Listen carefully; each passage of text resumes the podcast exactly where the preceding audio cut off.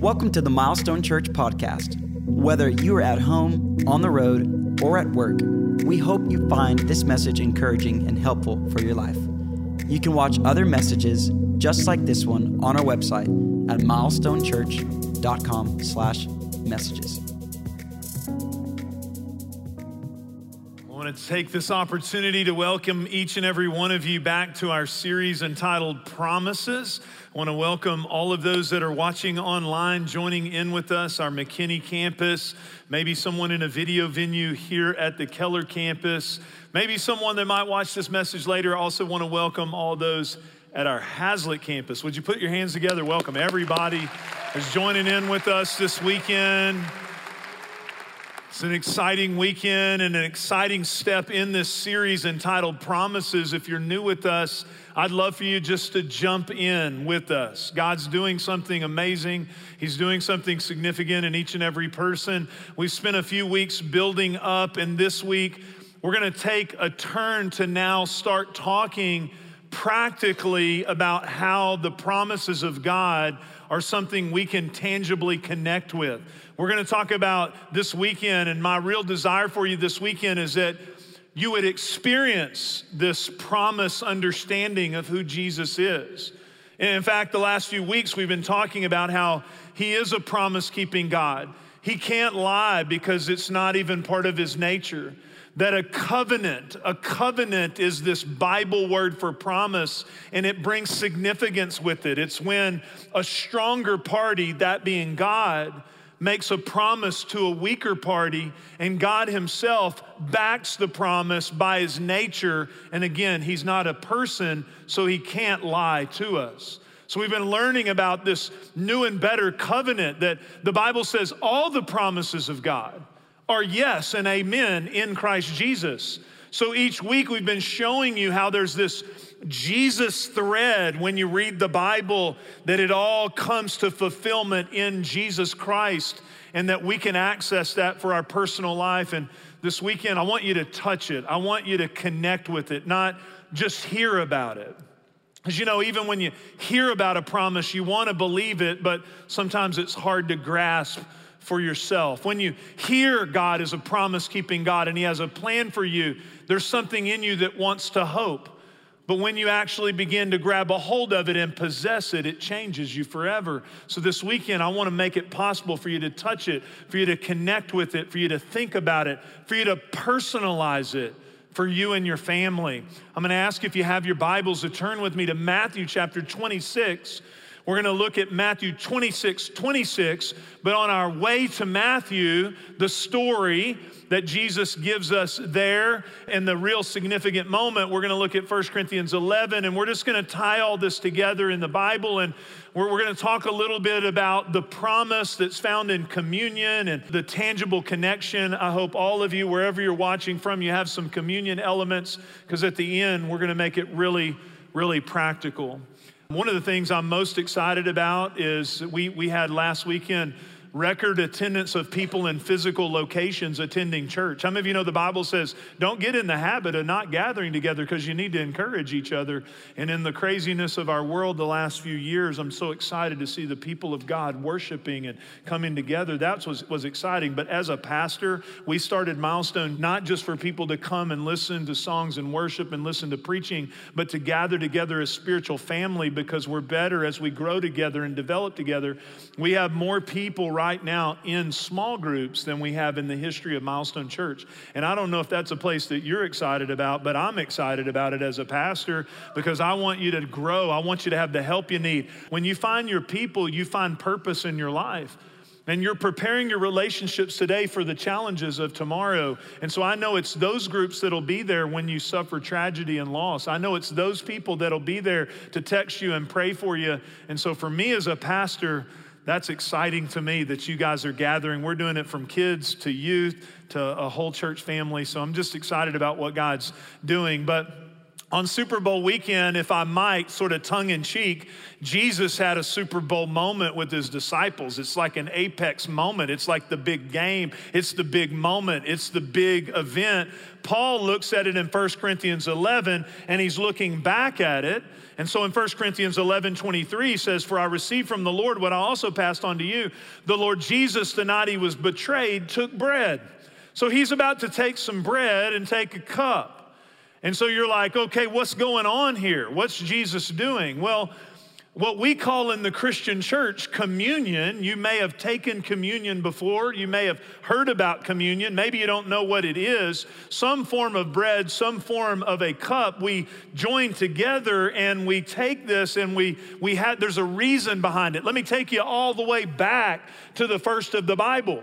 When Jesus gathered with his disciples, they weren't taking communion at church. They were celebrating Passover. It's important for you to know that. This is a celebration that they would have uh, participated in as young Jewish boys from an early age. It's a moment where, when you go all the way back, the people of God were in captivity. They cried out to him. He heard their cry. He pleads with Pharaoh. There's plagues, there's all these catastrophic events. Pharaoh's heart is hardened. He will not let God's people go. He brings Moses as a messenger, but there ends up in this final culmination of this time, he says, Take a lamb and sacrifice it and put the blood over the doorposts of your house. For this night, the angel of death will pass over. And if there's blood on the door, we're still covered by the blood. I want you to see the picture, the covering of that blood. Then he would pass over, and the firstborn would be spared for those that had the blood, those that were covered by the blood. And then at that moment, they became a nation, the nation of Israel. They became the children of God. They stepped out. They began this process. So, so for centuries, they would celebrate and look back to that moment of God's deliverance. It was called Passover. But this Passover is different because Jesus is now with his closest disciples. He's at the end of the journey. He's about to die, he's about to raise from the dead. And so when he celebrates this meal, look what it says now. He says, He took that bread, and when he had given thanks, he broke it and said, This is my body. That same bread that they had eaten so many times. Can you imagine him saying, This is me? This is my body which is for you.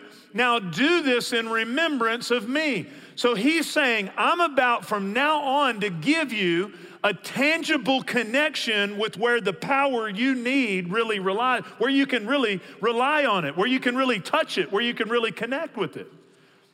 We do this at youth retreats sometimes. You take a sin and go to the cross, you know, this is something I'm struggling with, and nail it to the cross. When I was a kid, one of our youth leaders took us out, built a fire, wrote down the, the sins, the things, the struggles, you know, and you took it and you and you threw it in the fire. It was like a tangible connection with, okay, wait a minute, this isn't just a thought or a concept. Now I'm thinking about it being taken away.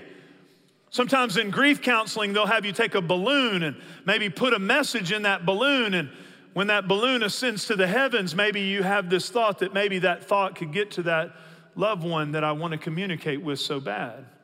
Jesus is making a nail it to the cross, a, a moment where I want you to touch it and feel it and experience it.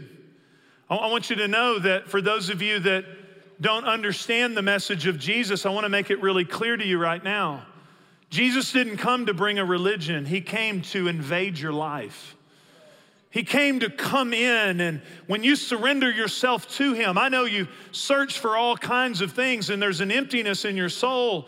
I want to say to you today, today, the Bible says, today is the day of salvation. Some of you have family members and friends that are praying for you. Some of you have been running from God and He's been chasing you. I want to say there may be someone in this service, whether online or somewhere, that you have a young person that's been touched. I ministered between services to and just prayed with and encouraged a couple of brothers who'd been praying for their sister for a year, and she came to know Jesus this weekend, and they wanted to tell me about it. Yeah, yeah. Let me say to you, Dad, God doesn't play fair. He'll give you a kid that loves God. He'll give you a mom that prays, and boy, if your grandma starts praying for you, you better give up now. But I want to tell you, it's the greatest decision you'll ever make. And I love to say it this way when you really, I'm not talking about religion, I'm talking about when you really sell out to Jesus, He comes and invades your soul and life. You'll never give Him back. Today's the day of salvation. But let me talk to a lot of you as well. We don't come to the cross of Jesus Christ that place of remembrance of his sacrifice, him paying for our sins, him handling a debt that we owed that we could never pay. We don't come to him as the Bible says the same power that raised him from the dead lives on the inside of us. We don't come to him just at a moment to receive salvation, to get an insurance ticket. Let me say this we're going to learn today that you keep coming back to that place. He's saying, I need you to remember that that's where your power is. Young people, you made some commitments this weekend. Some of you let go of some things that have happened to you. You let go of some things that you've participated in that make you feel dirty and shameful. You let go of some of it. You now are on a spiritual place, but what is Jesus saying? I need you to remember. You're not going to be able to keep the promises that you've made to God by yourself. You'll have to keep coming back to that place you'll have to keep returning to that same body, that same blood that was sacrificed, that same place is where you have to keep returning. Because if you don't, you get in your own strength and you quickly realize you don't have the strength to live this life that He's planned for you to live. So He says, I want you to remember this. It's my body. In the same way, after supper, He took the cup, saying, This cup is the new covenant in my blood. The Bible says we have a new covenant based on better promises. This is a new covenant now. No longer do we have to have that lamb on the doorpost. No longer do we have to have a high priest go in and sacrifice bulls and goats on a special day and go in to make atonement for sin. We have a new covenant now. Not just special people, not just pastors and professional Christians all of us can speak to God and speak for God. We're all now a priesthood of believers that can go into his presence boldly. What a great new covenant. What a great new promise that we have, that we have in him. Do this whenever you drink it in remembrance of me, for whenever you eat this bread and drink this cup, you proclaim the Lord's death until he comes. Paul's looking all the way back to Passover and to Jesus.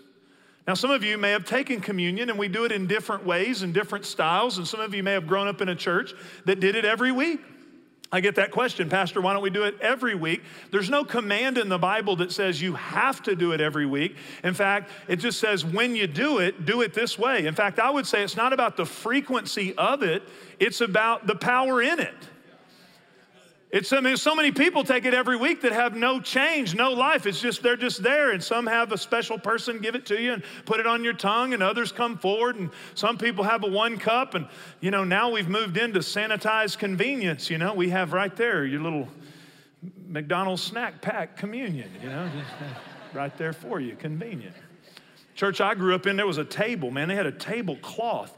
The leaders would come out. They'd take the tablecloth off. There were all these shiny things. I remember as a kid looking, wow, powerful, man. They fold the tablecloth. And we would go and we'd pass out this beautiful, shiny stuff, and everyone would take it. And Brandy and I, I don't get to go to church a lot. I go to church a lot, but usually I'm in charge of doing something at church. I don't get to just attend church a lot as a pastor. But uh, I had the opportunity. Most of the time, I'm either speaking or somewhere. So I had an opportunity here a year and a half ago. My daughter was in college at Baylor, and we went to her church. You know, it was kind of college church. You know, and so it was cool. Large church. Went there. Daughter, she brought us, and uh, I, I got to be honest, I had to try to get in the spirit because I'm thinking, man, y'all need some help getting these cars on campus. Somebody could be shaking hands. We could make this place be a little more friendly. Could y'all see people? I'm sorry, I'm sorry. I was in preacher mode, okay? It's like, how can we do this a little better, you know? But I, Brandy and I were up in the balcony and, you know, I'm thinking about that. And then I'm like, okay, we're in the spirit and the worship song was good. And they said, we're going to take communion. I'm like, how they do this? Where's my snack pack at? They said, no, you go in the front of your section down to the table. And they had the common goblet down there with the one cupper. Some Hawaiian rolls on the side. It's college church. Pretty sure the bread's not supposed to have leaven. Leaven equals sin. That's a different message. But anyway, in college church, it doesn't matter. You can have Chips Ahoy. And there they had the Hawaiian rolls in the one cup. And so I walked down to the front and looked in there and realized, you know what? I'm going to be able to knock it out in one swing because there's a lot of floaties in there. So I just kind of got me a little bit. All good, man. My wife went forward. She looked. She said, Lord, we're going to commune in the Spirit this weekend. We're out on that. We're going to just commune in the Spirit. I'm not here to talk to you about the technicalities of communion. I'd like to show you the power of communion and how it practically impacts your life. Matthew 26 is where it all really started, not at Passover, but with Jesus. It says, while they were eating, remember they're having this Passover meal, he and his friends. They took bread. When he had given thanks, he broke it. He gave it to the disciples, saying, Take and eat, this is my body. He took a cup, and when he had given thanks, he gave it to them, saying, Drink from it, all of you. This is the blood. This is my blood of the covenant. Remember, it's the promise. This is what makes this covenant real. It's the blood of the covenant which is poured out for you, for many, for the forgiveness of sins. I tell you, I will not drink from this fruit of the vine from now on until the day when I drink it new with you in my Father's kingdom. When they had sung a hymn, they went out to the Mount of Olives, and this is where it starts getting practical. They went out to the Mount of Olives, and Jesus said, I've just made an incredible promise to you, but you're going to break your promise to me. I'm going to make a promise to you that I'll never not keep, but you're going to break your promise to me. I'll strike the sheep, the sheep of the flock will scatter. But after I've risen, I will go ahead of you into Galilee. And Peter replied, You got to love Peter, even if I fall away on account of you, look at this, even if all fall away on account of you, I never will. Even if all do it, I never will. You got to love Peter's emotion, but your emotion doesn't hold you to your promise. There's got to be something more than just emotion of the moment. Young people, you got to have more than just the emotion of a great retreat weekend where you feel God. Thank God for those moments that mark us, but in our emotion, we'll make promises to God that if we don't have the substance in our lives to know where the power comes from, we can't keep it. Peter got a lot of emotion. Everybody else is going to fall, but not me. I never will. You ever made a promise to God? You ever been like, you know what? You're in church and you're like, you know what? I'm going to get serious. I'm, I'm going to get serious now, Lord. I'm with you. I feel you. I say, You're there, Lord. You're there. I, I'm going to stop that and start this. And you say that on Sunday, and by Wednesday, you're doing it worse than you were before you came to church because your emotion alone can't hold you to your promise. He says, I never will, everybody else will. Truly, I tell you, Jesus said, actually, this night, before the rooster crows, you'll disown me three times, Peter. Peter declared, even if I have to die with you, don't you just love Peter's radical emotion. I'll die. You hear people sometimes, oh, I don't care if I have to be martyred for the Lord. Okay, all right, yeah, I got you. I will never disown you. And all the other disciples said the same. Now, the first test after all these big promises from them, Jesus takes them out to pray. He says, I want you to pray with me. They all fall asleep. Sound familiar? First test of all your big made promises, you can't even stay awake to pray. Then Jesus gets arrested and things start getting serious. Taken to the high priest house, Peter observes that. And then around a little fire, there's not even an intimidating foe. A girl comes and he denies Jesus, and then he does it two other times. And then what does Peter ultimately do? He does what we do. And this is where the enemy wants to keep you. I, I want to safeguard you from not, I can't totally safeguard you from making a mistake, but I want to help you by revelation. Keep from letting that mistake just be one mistake that you get over, you get forgiveness, you get on track, you get back with God. Because look, you never fall in a big way in one drastic moment, usually. It's usually a series of continued falling away that you don't know how to get back on track with God that He begins to tell you, you're done. You can't live it. And you end up all the way back. That's what happened to Peter and the disciples. He made these mistakes. They ran scared and they ended up back fishing because when you don't know how to overcome your failures, Young person, when you have that little mistake, that's why you have a small group. That's why you have a leader. That's why you have somebody. Okay, don't, what the enemy wants to do is say, don't come to Elevate. Don't come to church. Don't come to the small group. You're damaged goods. You're a fake. You're a hypocrite. So you want to just keep going back and back. And before you know it, you're back with your old friends. You're back doing what you were doing before you had the moment. You go all the way back. That's what the enemy wants to take you to do. They went back to fishing Don't you love Jesus that he doesn't leave us where we are? Don't you, don't you just love Jesus keeps pursuing us? He doesn't give up on us. I'm so glad that He's relentless in His love for us, that He doesn't leave us where we are. So Jesus shows up on the bank there. The bank, again, He called them into ministry on the bank there of a fishing expedition, and He's right back in that same place. Some people look at this and think there's some pattern to it as well. He builds a fire and starts cooking breakfast. So Peter denied him first around a fire. He builds a second fire. He shows up where he first called him. Peter denied him three times, so he had three statements in succession to refute the three denials. He says two different things three times. Look what he says here. He finished eating. Jesus said, Simon, son of John, do you love me more than these? Do you love me? Notice Jesus doesn't go to the analyzation of what Peter did, he goes to the heart. Because when you have a continual sin problem, you don't have a sin problem, you have a heart problem. When people are running from Jesus, usually it's not the analytics of that I've witnessed to people who are professed atheists. I don't really believe there is such a thing because we're created in the image of God. But even people who would classify themselves in that way, they want to have an analytical discussion about the dinosaurs and could God build a rock too big that he can't pick up? And when I have witnessed to and led to the Lord some of these people, when you dig in there, it's heart things of hurt. Heart things of hurt, the enemy capitalizes on and gets you in a place where you see yourself the way the enemy wants to see you instead of God sees you and he can keep beating you up and pushing you back until you just go back to what you already knew. These are guys who had walked with Jesus and seen the miracles too. They're like, well, if I saw a miracle, I would really commit. No, it's a heart thing. Jesus says, Do you love me? Yes, Lord. He says, You know, I love you. Jesus said, Feed my lambs. It's a purpose thing too. You want to know why you, we're constantly talking about get engaged with your faith? Get in relationship, get in spiritual family, get in church, get connected, get your kids in church, get your kids connected. Why? Because your purpose is what keeps you on track. What the enemy wants to do is get you out of your purpose. The Bible says people without vision perish. That means cast off constraint. So when you're just bebopping through life doing whatever and just doubling down on your leisure and you're not connected to kingdom purpose, you're vulnerable to the devil. You're vulnerable to the enemy. And what the enemy will tell you is, well, you blew it, so you don't have a purpose anymore. God's changed his mind about you. Jesus says three times these same things over and over. He said, Simon, son of John, do you love me? He answered, Yes, Lord, you know that I love you. Jesus said, Take care of my sheep.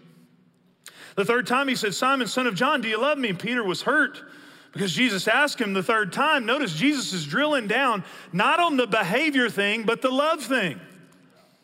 Because when you fall in love with Jesus, what'll happen? You'll start off and you'll get going. I pray this over every person who receives Christ. I just prayed it over Natalie, this young lady who just accepted Christ.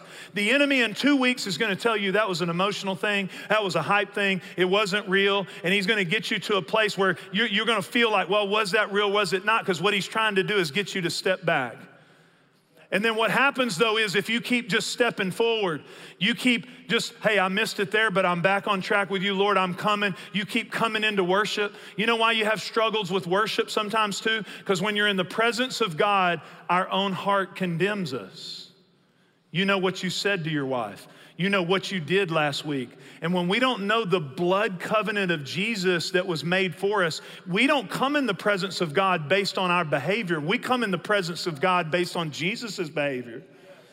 And the, reason the enemy wants to keep you out of the presence of God and get you identified by shame is because it's in the presence of God that what'll happen is every time you just keep coming back there, you'll look up and stuff starts falling off of you.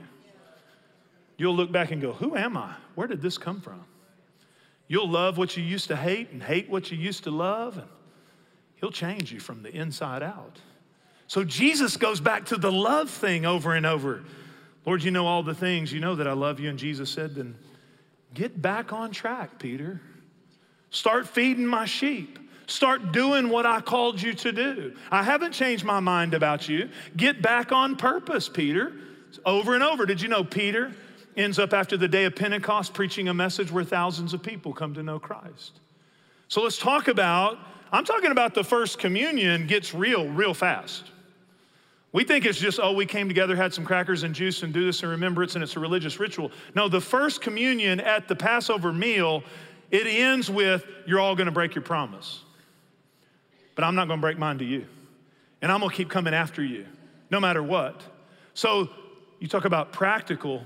How do we get back in that right place where we're back on track with Jesus? Let's look at the practicals of it. The first thing you have to realize is it's the love of God. It's the goodness of God that leads you to repentance. You do what you love. If you love your hurt, you'll stay separated from Jesus and his purposes. If you love your past, if you love your pain, if you worship your pain, if you love your problems when you worship them more than you do Jesus' purpose and his plan, if you love sin, it's pleasurable for a season, the enemy will make it where if you have a heart desire, the heart will lead you, the love will lead you to it with the enemy's desire. But the way you flush out the enemy's plan for your life is the love of God. He keeps coming back to you saying, I love you. I love you. Did you know love's what really changes? I got to admit, sometimes I'm not good at this. I've made that mistake with my own kids sometimes because I had an engineer dad, so I like to analyze. If I went to Peter, I'd be like, now, what part of the message did I not cover? Don't look at me so hypocritical. Now, what part of this, Peter? Now, why did, what, what part of where you were? Now, did you do this? Did you, what about that? I would have tried to break down the mechanics of Peter's problem. You know what Jesus says? Let's talk about love. Let's talk about my love for you, and let's talk about your love in your heart because you'll do what you love. You'll do what you love. Love will be your highest motivator. So he comes back to talk about the love issue. Three times he says it. Do you love me? Do you love me? Do you love me? So much so Peter gets frustrated, going, Why are we talking about this? You know I love you. And Jesus is emphasizing that love quotient is going to have to go up, Peter, because that's where the root of your problem actually exists. It's Valentine's weekend, too. Men, let me tell you something. You got to get on the game pretty quick, okay? It's coming tomorrow, okay? Now, let me, let me give you a little pro tip supply chain issues. Those of you that don't, haven't done anything, you're already too late because I went last night. There's nothing there. Get some red construction paper and your kid's scissors and start cutting hearts, okay? you got to show up with something, okay? And, and one of the worst Valentine's candies are those little hearts, y'all. I mean, I'm just tell you that we've all had. How many of y'all know these things? They're really not that good.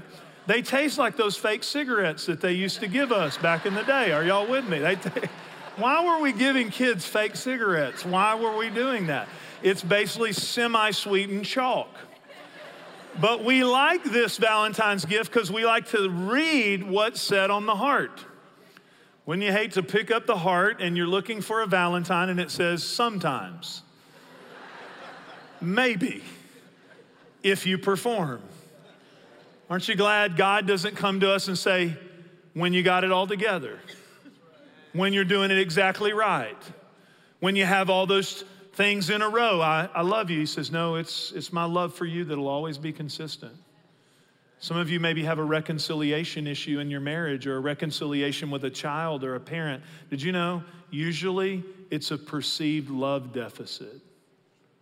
It's a perceived, you're not seeing how, and it doesn't always have to be logical. That's the problem with logical people, have a lot of relational issues sometimes because we're like, it's so logical. Hurt's not logical. So the best thing you can do is just say, you know what? I'm going to always love you. You can never do anything. Unconditional love is the highest motivator.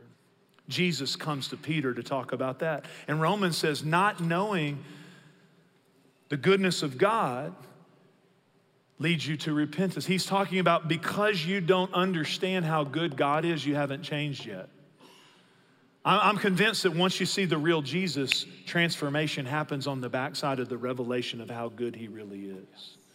The second thing, though, he turns him to is his purpose. He restores him to his purpose. He restores us to our purpose. Notice not only three times love, three times purpose. Three times feed my lambs, take care of my sheep, feed my sheep. Again, I go back to get back on track with what God's called you to do. The enemy will tell you, you know what, you're discarded goods. You're not part of the plan. The Bible says the gifts and callings of God, God doesn't change his mind about the gifts and callings of God. Well, Pastor, I've been divorced, or Pastor, I've had this, or Pastor, I did these things. Pastor, I willingly walked away from the plan of God. Now, am I not qualified? Well, that's what the enemy will tell you. But God knows, and Jesus knew with Peter, that in fact, getting him back on his purpose is what's going to produce some of the boundaries and restraints in his life that's going to cause him to love God more, that's going to create strength and create power. I saw these two things in operation this last week. I was at a staff meeting that I was invited to speak to. In the middle of the staff meeting, I was, I was supposed to speak, but I was standing there during worship and I looked over to my left and there was a young lady, a, young, young girl, maybe 20 years old, and she, she looked just normal, didn't seem like any effect. She just, just, and she, I just, I just saw her countenance and God just began to speak to me. And I, I, it doesn't happen a lot. I just, I just, God just began to speak to me that He said, she needs to know how much I love her. And you know, I, I, know y'all think we're like the professional Christians, like when God speaks to us, hey, start that small group, reach out to that person, give that money to the person at the gas station, invite your neighbor to church. I know you think that because I'm your pastor, that I get teleported by angels to obedience that it's just, let me tell you, you never graduate from saying yes to the Holy Spirit. You never graduate. Now, I, I had a little struggle though. It's like, Lord, is this you? This could be really bad. I don't know if I, I mean, I, I have too much pizza last night. I mean, this ain't part of the program. It's just, oh my gosh. So I got up to speak and I'm like, Lord, I'm just, I'm just going to obey you. And I invited this young lady, her name was Megan. I said, Jesus just wants you to know how much he loves you how much he's proud of you. Man, I, I, I started crying. She started crying. And little did I know there was a gentleman there as I just began to talk to her about how God has plans for her and God has a purpose for you. And I know you've struggled with it. And there was a gentleman there who took the microphone who actually said she has just spent time going through cancer treatment and chemotherapy and had all, he knew her, had been on a mission trip with her. And, and, and I, and, I, and I give you that story to say that I watched her as, as you, she just, it, it wasn't me. It wasn't even the spiritualness of my words. It was what we all, we're all that girl. We're all that girl in the busyness of our lives, the, the numbness that we have with doing the next task, the worries we carry to bed with us every night. You know what? It's not complicated. You know what we need to hear? The same thing Megan, as she was crying and I was crying. I love you and I have a plan for you.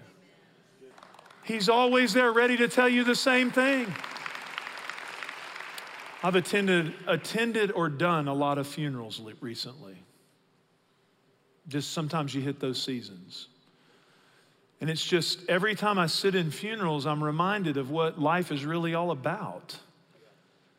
The stuff we get upset with, the pressure we have on our lives, the focus that we have on the wrong things. If I could just take you into my world the last couple of months. In fact, I was sitting in a funeral Saturday of this weekend, 10 a.m. And it was a grandfather, and he had passed away, and his grandkids were up talking about how much he loved.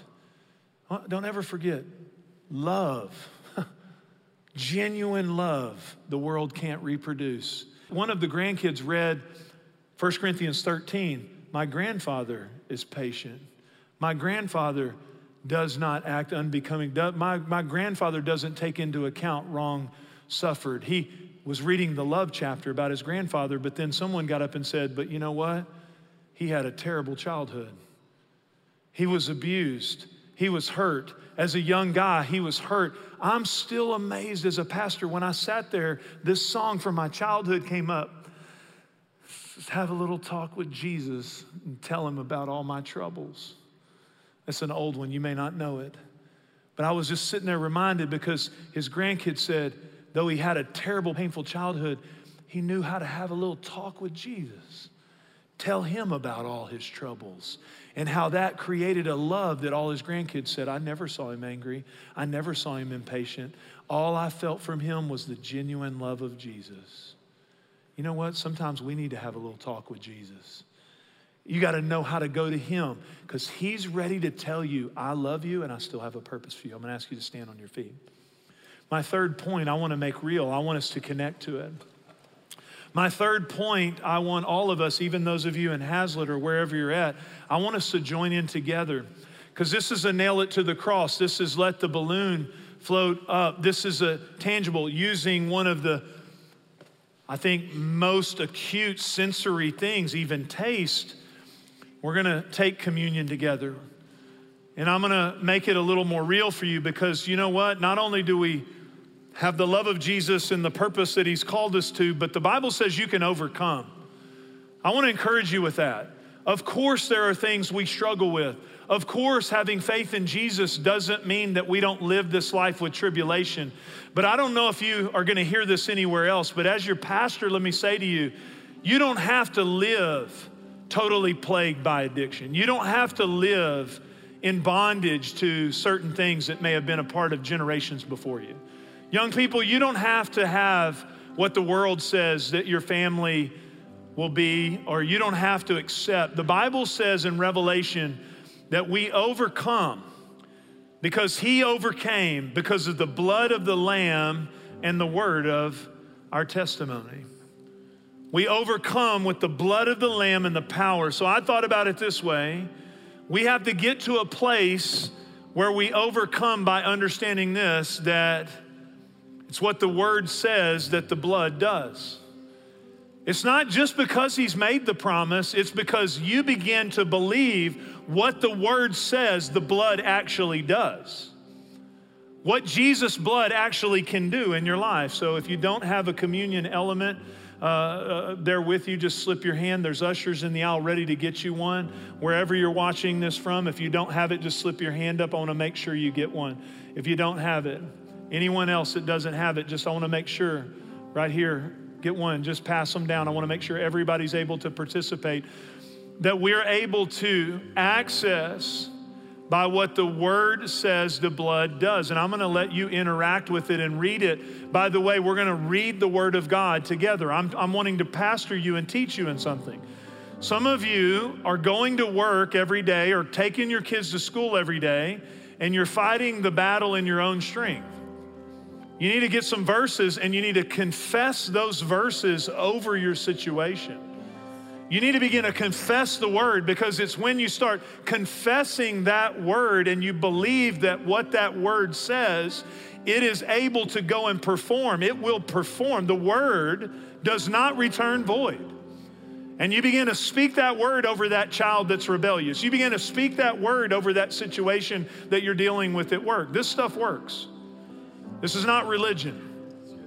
This is a real relationship with Jesus because it says we overcome that way by what the word says the blood does. So I'm going to count to three. We're going to read these verses together and we're going to access whatever one that you need, you grab it. Possess it.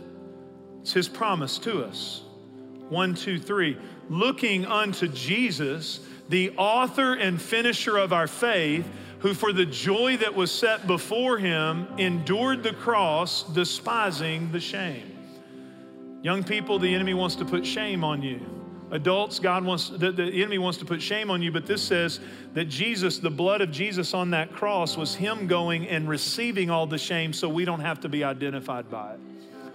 Why do you feel guilty? Why do you feel shameful? Bad stuff's happened to you, bad things you've done, the people you've let down, and you're ashamed. You're ashamed of what you've done. But because of his blood, you now can be identified as his child in a different way. It deals with guilt and shame. When you come into a worship service and you feel guilty, you, got to, you got to remember this. He endured the cross, He despised the shame. I need to come into your presence, Lord. You're ashamed to confess your sins one to another that you may be healed. The reason we're ashamed is that's where the enemy wants to keep us so we can stay stuck. One, two, three. The blood of Jesus, his son, purifies us from all sin. It's not the emotion of your commitment that'll get you out of addiction to drugs. It's not the emotional moment of your I promise that's going to make it happen. It's based on His promise.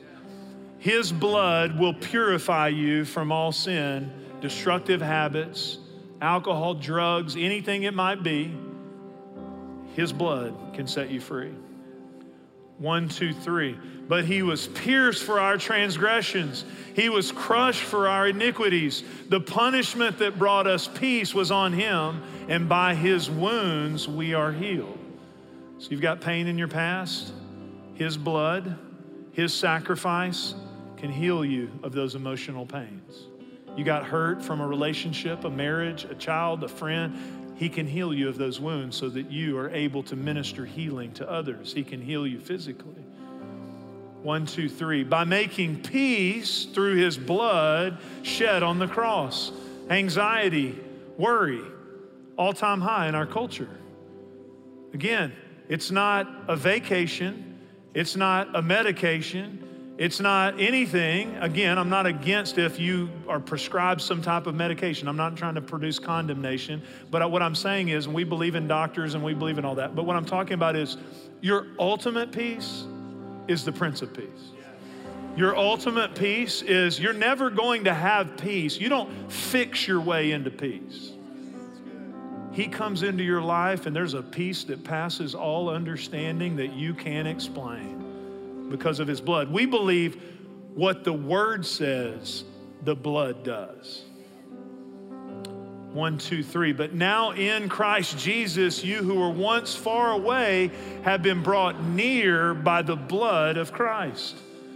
So you've transitioned to the area, you've moved, you've had some family things, you're divorced, you're single, you're this. What the enemy wants to always tell you is you're on the outside, you're not on the inside. We have an epidemic of loneliness in our culture, an epidemic of loneliness around more people, but lonely. Where are my friends? Where are the people that care about me? Am I a part of anything? That's why for us here, spiritual family is a value. Let me pl- explain to you spiritual family is not just going through our growth track, which you should. Spiritual family is in your heart when you realize you were on the outside, but by the blood of Jesus, you've been brought near, and now you're his child. You're his son. You're his daughter. He loves you, he has a plan for you. So I'm going to ask you to take those elements and take that bread out. Those are just a few of the promises of provision. I want you to hold that bread. Jesus, thank you for your body that was pierced, that was striped. The wrath, the iniquities, all of it, all of our sin, past, present, future, laid on your body, Jesus, and broken for us. How can broken people have hope? It's because you took all the brokenness, Jesus. We thank you, Lord, for your sacrifice for us. Just take that bread and receive it as God's provision for you today healing, hope, peace, life. Receive it. And now let's open up that cup.